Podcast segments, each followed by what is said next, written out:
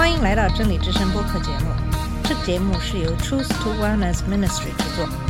在这个节目里，我们要从一个不一样的角度向你介绍圣经和基督，带你走进一个属灵的世界。我们的节目在每个星期二和星期五更新，欢迎你的收听和关注。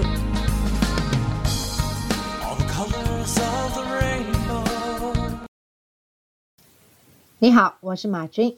在上两期节目给大家介绍的是有关怀疑耶稣复活的这种种说法。那么对于每一种说法，在节目里给出了一些驳斥的理由，并且提供了一些耶稣复活的证据。那么在今天的节目将给大家介绍马太福音二十八章十六到二十节，通常被称为大使命，它也是在加利利结束的。在马太福音二十八章十六到二十节讲述的是大使命及其目的。马太福音的全部内容在这段简短的经文达到了高潮，因为在这段经文中，耶稣包含了他所有的其他命令，他表达了他的愿望，即他的门徒将福音传遍世界，使其他人可以知道并按照神的道生活。大使命是耶稣在马太福音中记录的最后一个命令，但它是伟大的，因为它是最重要的命令，定义了基督徒的目的，因此定义了耶稣所做的一切的原因。那么这段经文是这么说的：十一个门徒往加利利去，到了耶稣约定的山上，他们见了耶稣就拜他。然而还有人疑惑，耶稣近前来对他们说。天上地下所有的权柄都赐给我了，所以你们要去，使万民做我的门徒，奉父、子、圣灵的名给他们洗礼。凡我所吩咐你们的，都教训他们遵守。我就常与你们同在，直到世界的末了。耶稣基督离开天堂的荣耀是有目的的，但这不是许多人认为的目的。路加福音十九章二十节经常被用来说明福音的中心信息，是耶稣来寻找并拯救那失落的。当然，这是真的，但以人为中心的神学已经扭曲了它的含义。现在，救恩常常被宣传为从不满意的生活中被解救到美好的生活中，或者在那些仍然会宣扬地狱的人中被从地狱解救到天堂。我们这个时代最常使用的福音册子之一，一开始就说神爱你，对你的生活有一个美好的计划。这是一个真实的声明，因为神确实爱你，因为他确实为你的生活有一个美好的计划。然而，什么是美好？根据神的定义，而不是你自己的定义。按照耶稣的说法，这种美好的生活包括被世界所憎恶。导致你因为与耶稣的关系而受到迫害和诬陷。主耶稣为了成为人，过着无罪的生活，为我们的罪死在十字架上，然后从死里复活，把天堂的荣耀抛在脑后，就是为了让我们与神和解，让我们成为他的仆人。换句话说，耶稣来是为了让我们从罪和罪的影响中得救，为的是他自己的荣耀。对你的个人利益是次要的。保罗在以弗所书一章五到六节中这样说：“他照着自己的意思预定我们，记着耶稣基督成为自己的儿子，使他恩典的荣耀得着称赞，就是他在爱里白白赐给我们的。”保罗在十一到十二节中补充说：“我们也得了产业，是照着他的旨意预定的，他是照着他的旨意做万事的。”目的是要叫我们这些在基督里头最先盼望的人得到他荣耀的称赞。救赎不是以人为中心，而是以神为中心。他是神将人救回自己，使人可以再次完成他被创造的目的，即把荣耀带给神，他的创造者。对于那些真正的基督徒来说，伟大的革命不是一种选择。虽然在有些教会流行谈论做门徒是。基督教的第二步，但这段经文表明，做门徒和使人成为门徒是成为基督教的核心目的。最大的悲剧是，大多数自称是基督徒的人在履行耶稣在这里的诫命方面几乎无所作为。为什么呢？第一，许多自称的人从未承认过，实际上是没有基督的。换句话说，他们有一个虚假的信仰声明。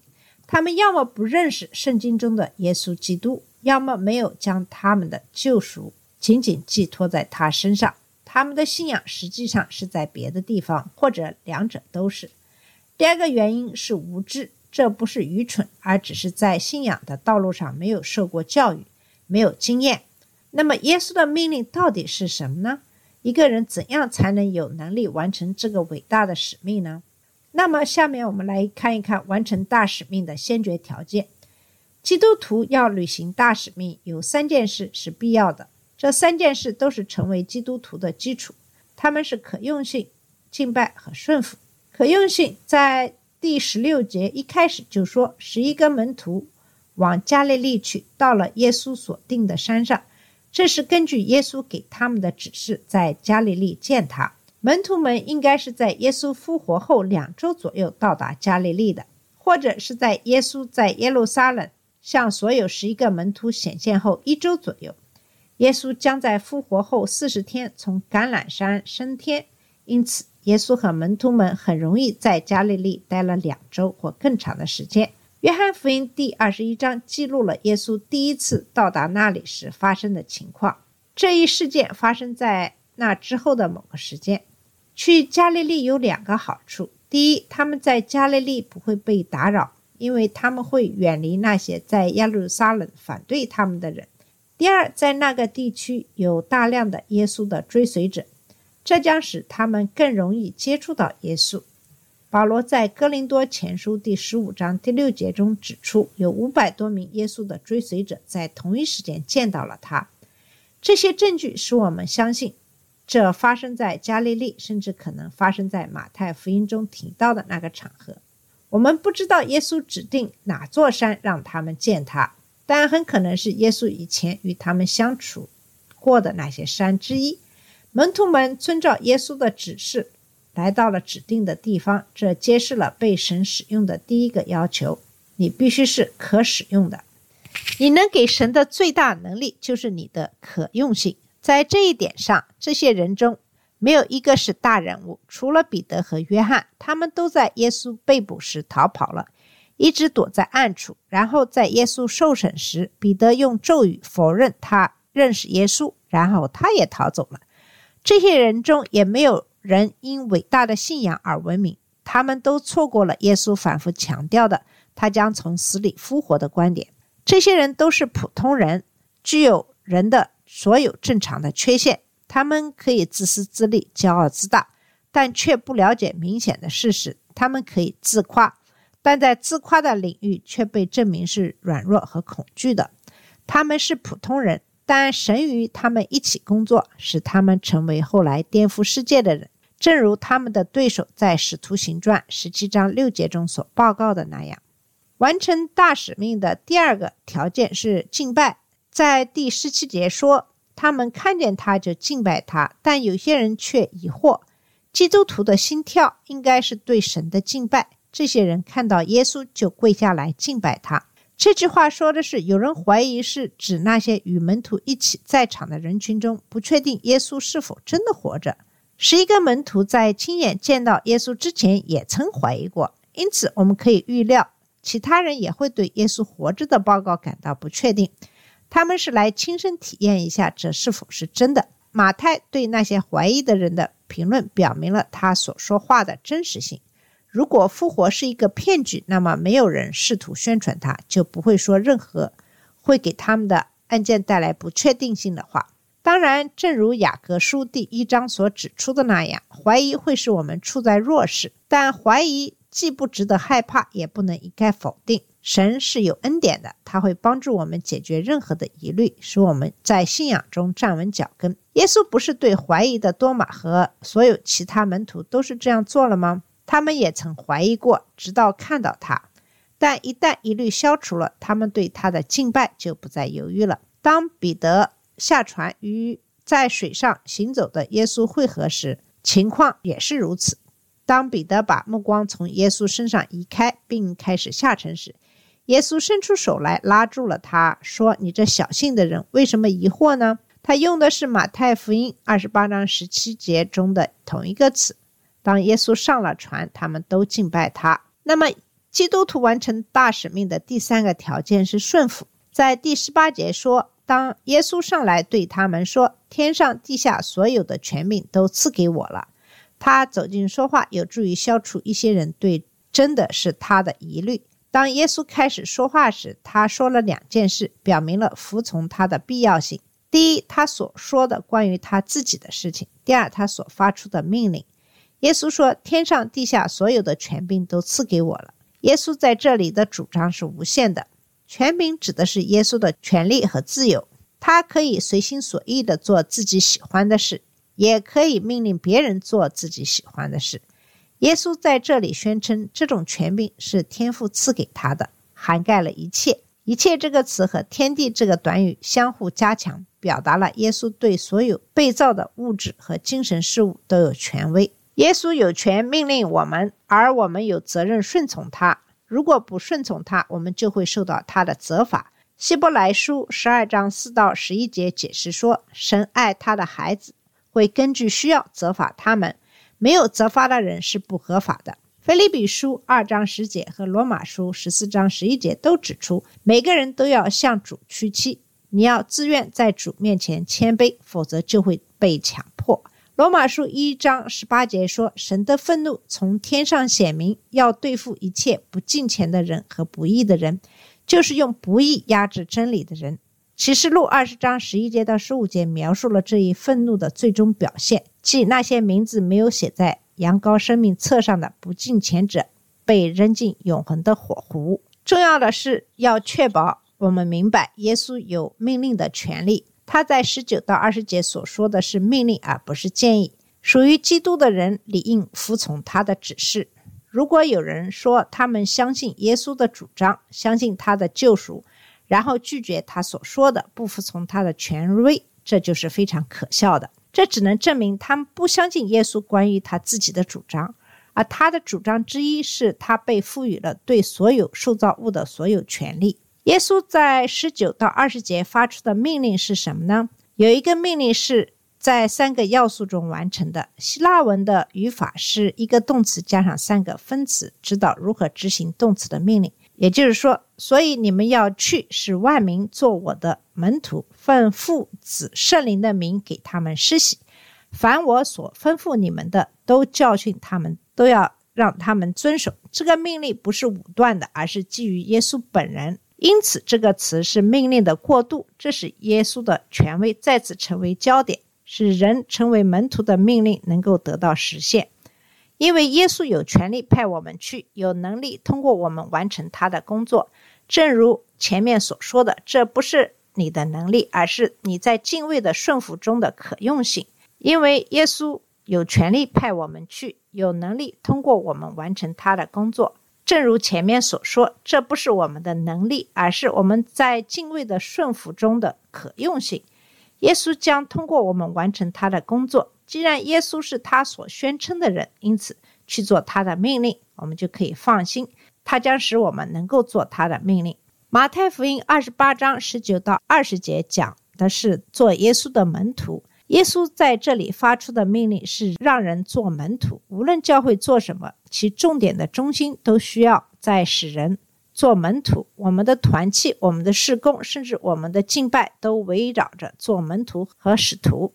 什么是门徒呢？门徒是指跟随他人的教导的人，他们从老师那里学习，他们认同老师，他们寻求成为老师的样子。路加福音六章四十节给出了很好的。解释说，门徒不在老师之上，但经过充分的训练，就会像老师一样。保罗在罗马书八章二十九到三十节中告诉我们，所有将得救的人都是预定要效法的形象。我们可以从中看到，如果我们声称自己是基督徒，那么做基督徒的门徒就不是一个选项，甚至“基督徒”这个词也是在说门徒的身份。因为《使徒行传》十一章二十六节解释说，在安提阿，门徒才是第一个被称为基督徒的人。这个词本身意味着小基督。正如保罗在加拉太书二章二十节中所描述的那样，真正的基督徒是那些已经向自己死了的人，有基督在他们里面，并通过他们活着。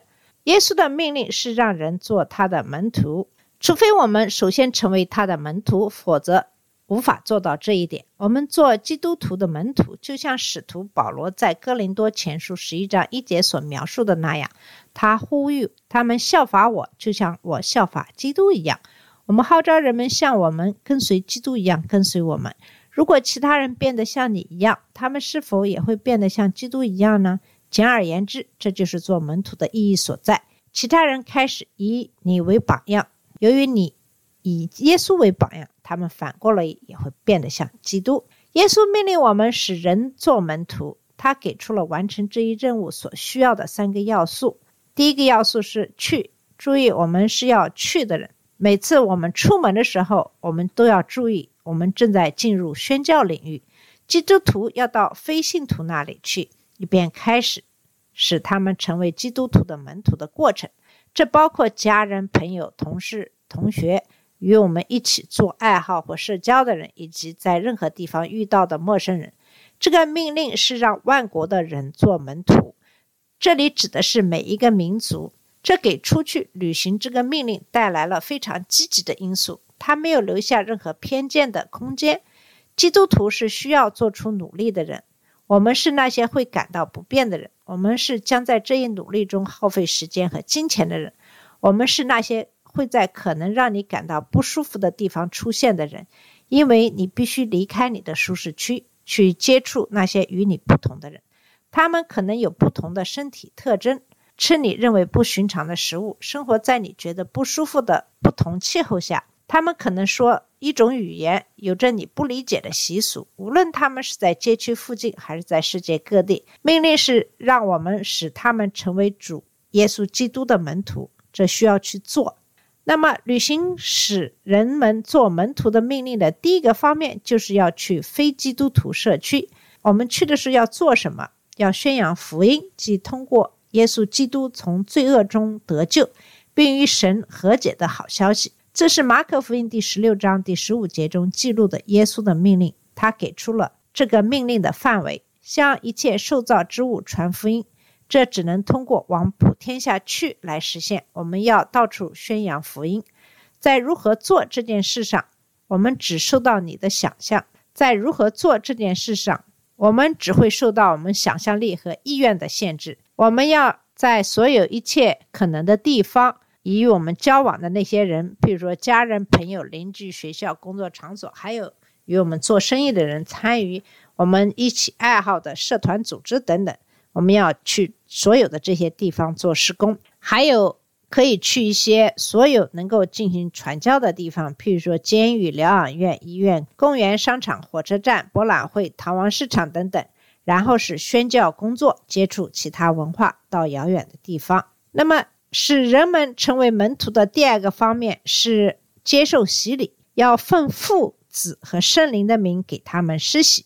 当我们出去的时候，有些人会做出反应，渴望跟随基督。他们在信仰道路上迈出第一步，应该是受洗。我们相信所有的证据都指向这种洗礼。洗礼不能救人，也不能给予任何特殊的恩典。它是一种忠实的顺服行为，是对耶稣基督的死亡、埋葬和复活的公开认同。受洗归入神的名，标志着你承认属于神。做门徒的第三个方面是：凡我所吩咐你们的，都教训他们遵守。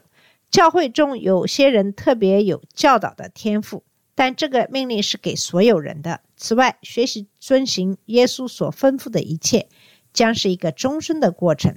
一个人学习与基督同行，只需要很短的时间，就足以与别人开始这个过程。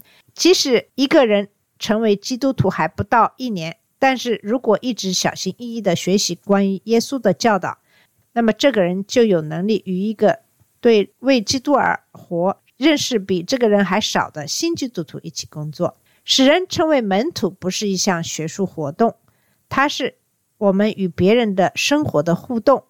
使他们从我们的教导和榜样中知道如何为耶稣基督生活。我们不需要知道所有的答案，但我们必须认识主。耶稣以我开始这个应许，这是对我们的呼唤，让我们保持警惕，把注意力集中在他即将说的话上。然后他强调说，他将与我们同在，直到最后。好了，我们今天的节目就到这里。今天给大家讲述的是耶稣复活以后给基督徒的大使命。好，谢谢你的收听，我们下次节目再见。这里是真理之声播客节目，真理之声是 Truth to Wellness Ministry 旗下的一个节目，由 Truth to Wellness Ministry 制作和播出。如果你有什么想跟我们分享，请给我们发电子邮件，我们的邮箱地址是 truth to wellness at gmail dot com。你也可以直接去我们的网站 www dot truth to wellness dot com 浏览更多的信息。下次节目再见。All the colors of the